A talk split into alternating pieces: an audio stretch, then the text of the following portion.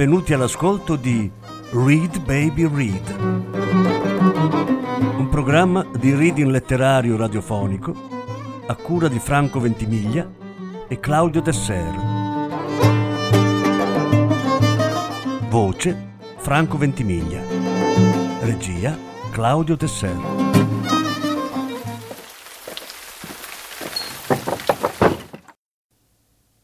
Nikolai Vasilevich Gogol Il naso Lettura in tre parti.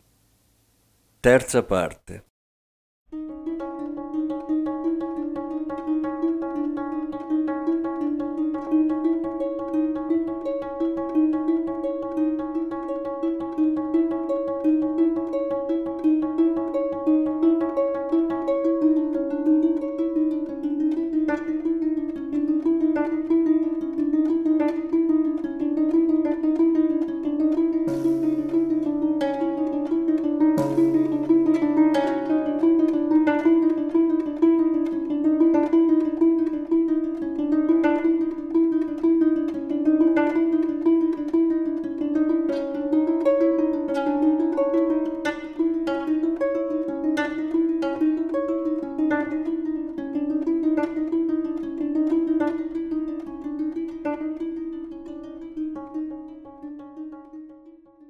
L'assessor di collegio, quando il gendarme fu uscito, rimase per alcuni minuti in uno stato precario e soltanto dopo alcuni minuti riacquistò la facoltà di vedere e sentire, tanto era lo smarrimento in cui lo aveva gettato quella inattesa felicità. Raccolse nel cavo delle mani con cautela il naso ritrovato e lo osservò ancora una volta accuratamente. Sì, è lui, proprio lui, andava dicendo il maggiore Kovaliov. Ecco qui a sinistra il brufolino spuntato ieri. Mancò poco che il maggiore non scoppiasse in una risata dalla gioia. Ma al mondo non va nulla che duri. Perciò la gioia, nel medesimo istante che segue al primo, non è già più così viva. Al terzo istante si fa ancora più fievole e infine viene riassorbita entro il nostro umor quotidiano. Come un cerchio sull'acqua generato dal cadere di una pietruzza, viene alla fine riassorbito nell'uniformità glabra della superficie. Kovalyov si mise a riflettere e, e si rese conto che non era ancora rimediato tutto. Il naso sì era stato ritrovato, ma era pur necessario riappiccicarlo, ricollocarlo a posto. E se non si riappiccica? A tale domanda, rivolta a sé medesimo, il maggiore impallidì. Con un senso di angoscia indicibile, corse al tavolo, avvicinò allo specchio per non rischiare di mettersi il naso di sghimbescio. Le mani gli tremavano. Pianino, pianino, con accortezza, appoggiò il naso al posto di prima. Oh, terrore! Il naso non si attaccava. Se lo portò alla bocca, lo riscaldò un poco col fiato e lo appoggiò di nuovo sullo spiazzo liscio fra le due guance. Ma il naso non faceva presa per niente. Su, su, via, ficcati, stupidone! gli diceva. Ma il naso pareva di legno e ricadeva sul tavolo con un certo rumore curioso, come di sughero. La faccia del maggiore si contrasse spasmodicamente. È mai possibile che non si riattacchi? diceva inorridito, ma per quanto lo accostasse al suo luogo naturale, ogni sforzo continuava a restare infruttuoso. Chiamò Ivan e lo mandò in cerca di un medico che abitava nello stesso palazzo, nell'appartamento più elegante del piano nobile. Il medico era un bel pezzo d'uomo, aveva un magnifico paio di basette pecigne, una moglie florida, fresca, mangiava mele fresche al mattino e manteneva la bocca eccezionalmente pulita, risciacquandola al mattino per quasi tre quarti d'ora consecutivi e forbendosi i denti con cinque diverse specie di spazzolini. Il dottore comparve seduta stante. Dopo aver chiesto quando si fosse prodotto l'accidente, afferrò il maggiore per il mento, gli sollevò la testa e gli aggiustò un colpo col pollice proprio nel sito dove una volta c'era il naso, così che il maggiore dovette buttare il capo all'indietro con tanto impeto che andò a sbattere la nuca contro il muro. E il dottore affermò che non era nulla e consigliandogli di scostarsi alquanto dal muro, gli ordinò di piegare dapprima il capo verso destra. E dopo aver palpato il sito, dove una volta era il naso, fece Mmm. Poi gli ordinò di piegare il capo a sinistra e fece Mmm. E a conclusione di tutto, gli aggiustò ancora un colpo col pollice così che il maggiore Kovalyov dette una strata col capo come un cavallo a cui si guardino i denti. Compiuto l'assaggio, il medico scrollò il capo e proferì No, non si può. Voi restatevene a questo modo. È meglio perché potrebbe succedere peggio. Sì, riappiccicarlo, certo è possibile. Io potrei riappiccicarlo, magari anche subito, ma vi assicuro che per voi sarebbe peggio. Oh, questa è bella! Ma come posso restare senza naso? disse Kovalyov. Peggio di così non può essere. Davvero lo sa il demonio cos'è. Come posso andarmene in giro e mostrarmi con questa pasquinata? Io ho conoscenze nella buona società, ecco. Anche oggi devo recarmi a due serate in due case. Io conosco un sacco di gente, la Cektariova, moglie di un consigliere di Stato, la Bottocina, moglie di un ufficiale superiore, benché dopo quel che ha commesso io non abbia più alcun rapporto con lei, forché per tramite della polizia. Fatemi questa grazia, continuò Kovalyov con voce supplichevole. No, non c'è alcun mezzo. Riappiccicatelo in qualche maniera, anche alla meglio, purché regga. Io potrei magari sostenerlo un pochino con la mano nelle occasioni più pericolose. Io poi non parlo neppure, quindi non potrei danneggiarlo con qualche mossa brusca. Per quel che riguarda la mia riconoscenza per la vostra visita, state pur certo che nella misura in cui lo consentono i miei mezzi... Credetemi, disse il dottore con una voce né alta né bassa, ma mirabilmente insinuante e magnetica, che io non esercito mai la professione per lucro. Ciò ripugna ai miei principi ed all'arte. È vero, io mi faccio pagare per le visite, ma soltanto per non offendere la gente con un rifiuto. Sì, certo, il naso potrei riappiccicarlo, ma vi assicuro sull'onore mio, se proprio voi non credete alla mia parola, che sarà molto, molto peggio. Lavatevi più spesso che potete con acqua fresca e vi assicuro che pur senza naso vi manterrete altrettanto sano come se lo aveste.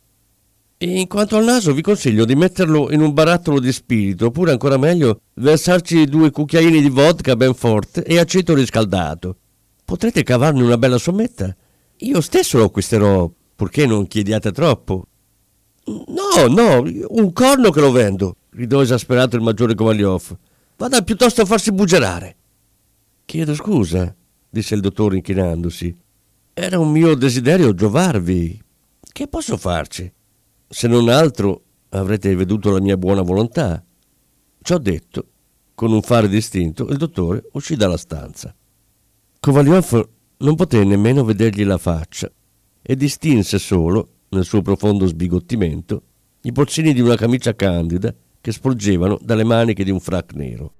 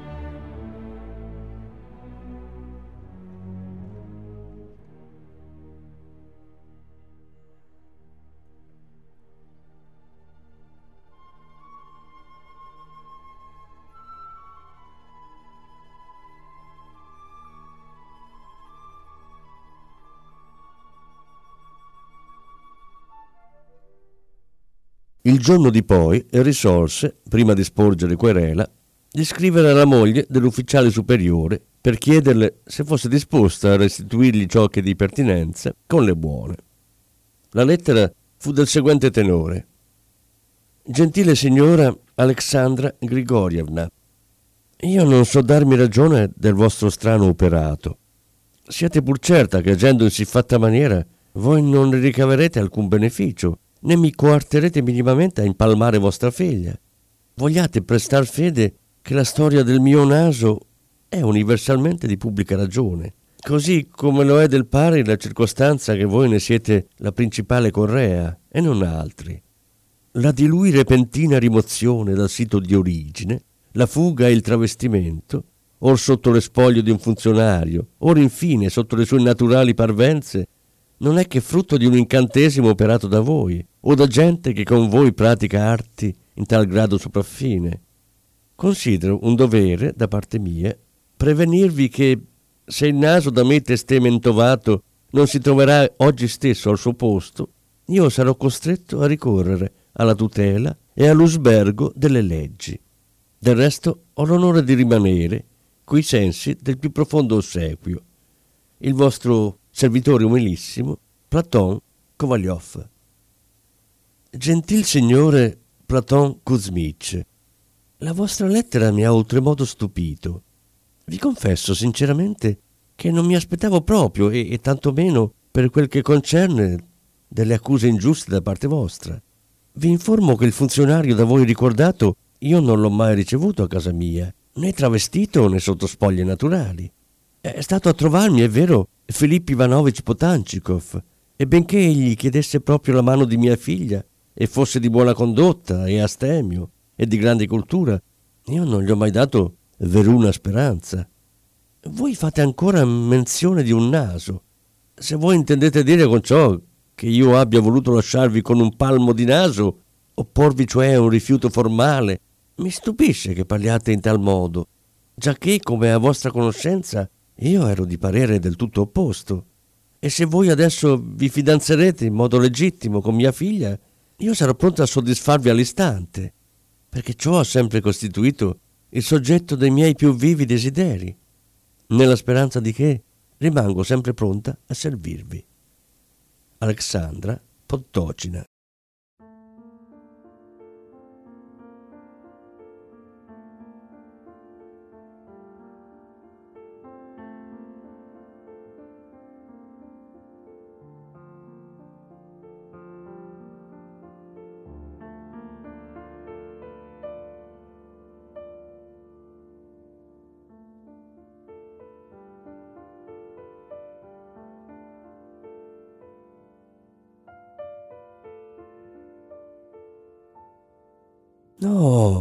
disse Kovalyov dopo aver letto la lettera.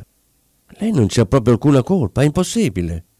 La lettera è scritta come non può certo scriverla chi ha commesso un delitto. L'assessore di collegio era pratico di queste cose, poiché molte volte era stato invitato a fare inchieste nei paesi del Caucaso. In che maniera allora, per quali vie arcane è accaduto? Qui ci sarà capezza solo il demonio, disse infine, lasciando ricadere le braccia. Frattanto la voce di questo fatto mirabolante si era andata spargendo per tutta la capitale e come accade, non senza qualche particolare abbellimento. A quel tempo ogni fantasia tendeva al metafisico. Or non era gran tempo, gli esperimenti di magnetismo avevano destato l'interesse del pubblico. Poi la storia delle sedie danzanti in via Scudieri era ancora fresca. Perciò non v'è da stupire se di lì a poco si prendesse a dire che il naso dell'assessore di collegio Kovalyov soleva andare a passeggio alle tre precise per il Corso Neva. Ogni giorno vi affluivano intere legioni di curiosi. Ci fu un tale che affermò che il naso si trovava nel negozio di Juncker e davanti a Juncker si assemblò una tal folla e una calca siffatta che doveva intervenire perfino la polizia. Ci fu uno speculatore dall'aria rispettabile, con le basette, che vendeva pasticcini stantii d'ogni sorta all'ingresso del teatro il quale costruì appositamente dei bellissimi pacchettini di legno robusti su cui invitava i curiosi a sedersi, dietro compenso di 80 copeche a testa.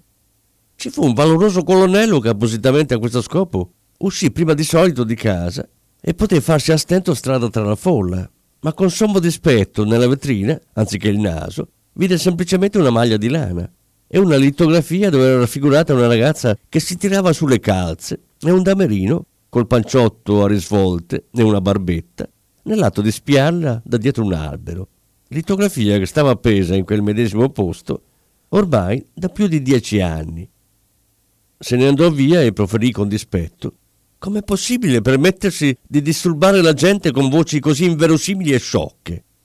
Poi si sparse la voce che non era al corso Neva che il naso del maggiore Kovalyov andava a spasso, ma nel parco di Tauride, e che si trovasse là ormai da gran tempo, che Osrov Mirza, quando ci abitava, era sommamente stupito di questo capriccioso scherzo della natura. Alcuni studenti della scuola di chirurgia vi si recarono. Una rispettabile dama della nobiltà pregò con lettera autografa l'intendente del parco di mostrare ai suoi figlioletti questo raro fenomeno, accompagnandolo possibilmente con delucidazioni edificanti e istruttive per la gioventù. Di questi avvenimenti furono oltremodo contenti gli immancabili frequentatori mondani di Salotti, i quali amano rallegrare le signore, dato che appunto in quei giorni essi avevano esaurito tutte le loro riserve. Una piccola parte di persone per bene e ben pensanti ne fu sommamente contrariata. Ci fu un signore che sostenne, seccato, di non riuscire a comprendere come, nella presente età illuminata, potessero diffondersi frottoli tanto balorde, e di essere sorpreso che il governo non vi rivolgesse attenzione. Questo signore, come vediamo, apparteneva al numero di coloro che vorrebbero intromettere il governo in ogni cosa, perfino nelle loro baruffe quotidiane con le consorti. E poi... Ma qui tutta la scena svanisce da capo, nella nebbia. E di quel che avvenne poi non sappiamo decisamente un bel nulla.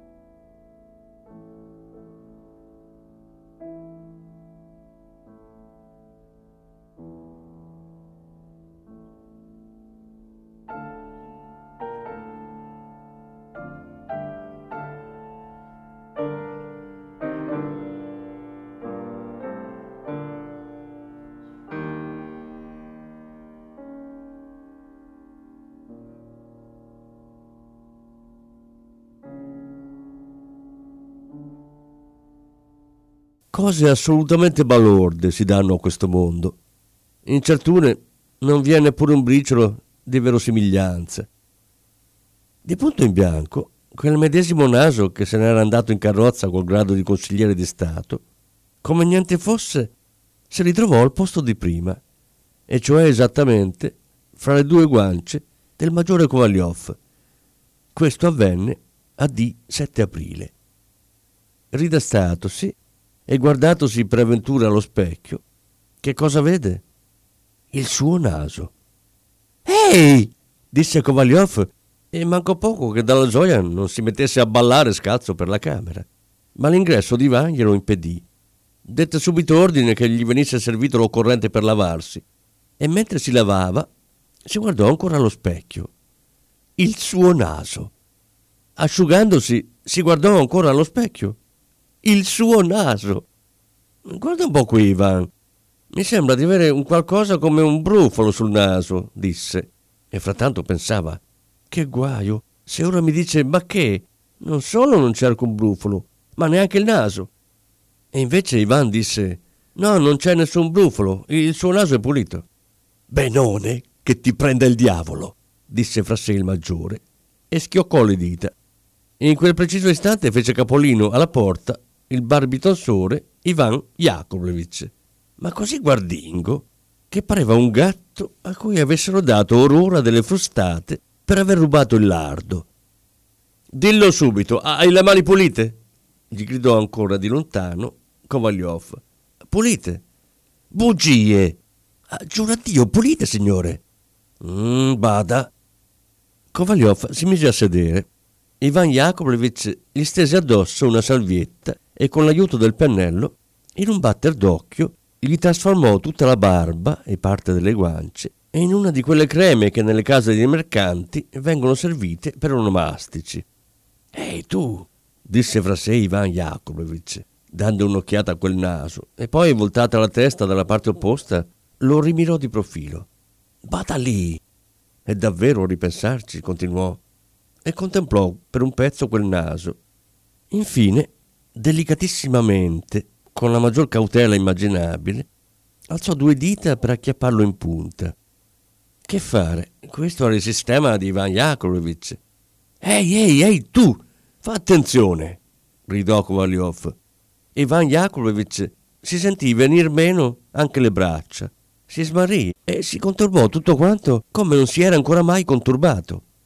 Infine cominciò a raspare piano piano col rasoio sotto il mento e benché gli riuscisse difficile e non ci avesse fatto la mano a radere senza il sostegno dell'appendice olfattiva del corpo, Tuttavia, bene o male, appoggiando il pollice scabro sulla guancia e la gengiva inferiore, pervenne a superare ogni ostacolo e a fare la barba.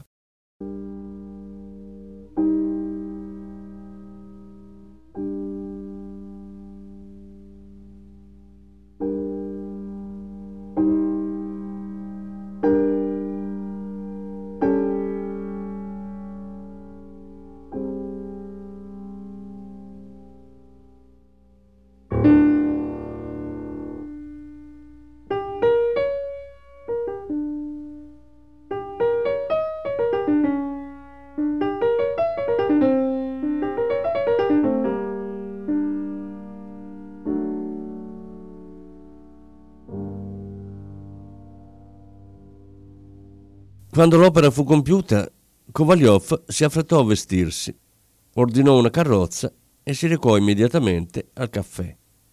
Entrando gridò ancora di lontano Ragazzo, una tazzina di cioccolata! e andò difilato allo specchio. Il naso c'era. Si voltò tutto allegro e squadrò con aria satirica, socchiudendo un tantino le palpebre, due ufficialetti, uno dei quali aveva un naso davvero non più grande di un bottone da colpetto Dopodiché si recò nell'ufficio di quella tal divisione dove egli stava brigando un posto da vicegovernatore o in caso di insuccesso di procuratore. Attraversando l'anticamera gettò un'occhiata allo specchio, il naso c'era. Poi andò a far visita a un altro assessore di collegio, ovvero sia maggiore, un gran burlone, al quale egli soleva dire spesso in risposta a qualcuna delle sue osservazioni cavillose. Eccolo lì, ti conosco io, succhiallone. Pensava strada facendo, se neppure il maggiore sbotta a ridere, vuol proprio dire che tutto ciò che posseggo sta al suo posto. Ma l'assessore di collegio non diè segno di nulla. Bene, benone, che ti prenda il diavolo, pensò fra sé Kovalyov.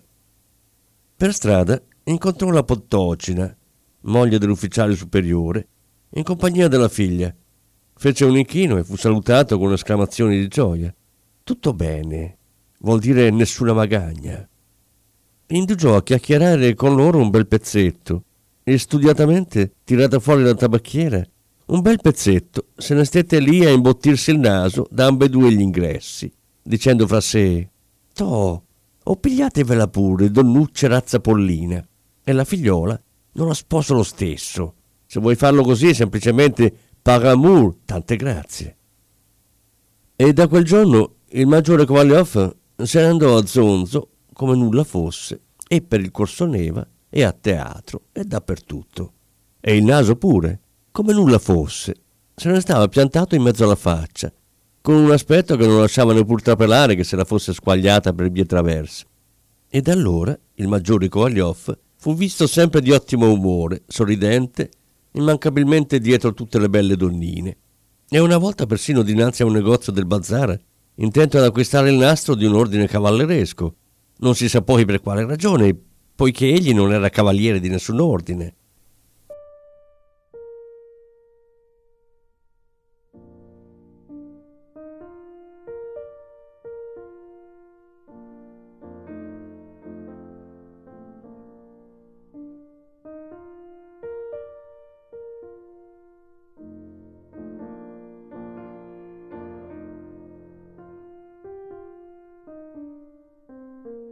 Ecco che storia accade nella capitale del nord del nostro vasto impero.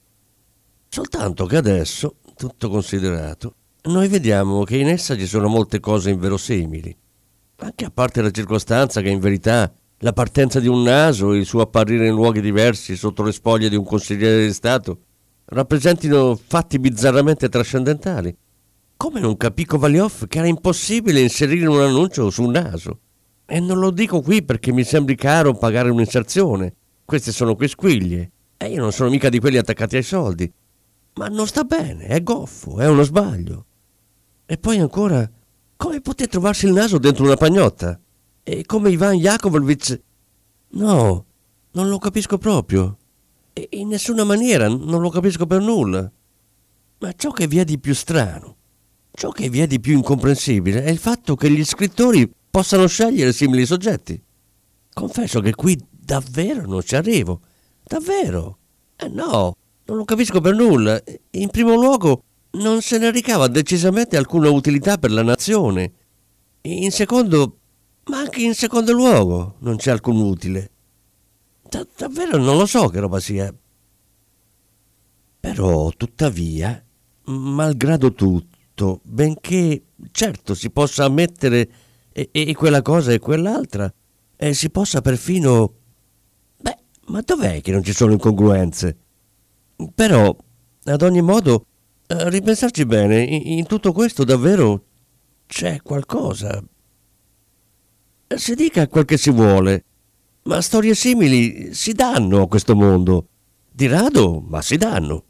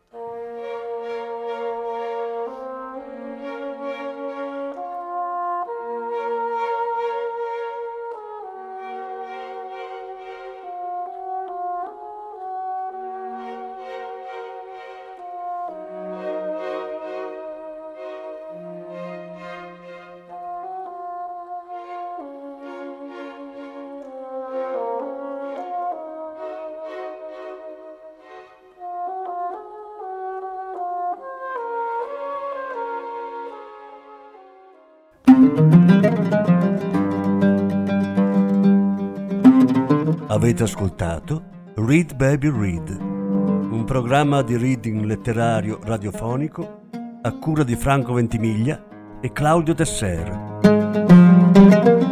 Grazie per l'ascolto, alla prossima settimana.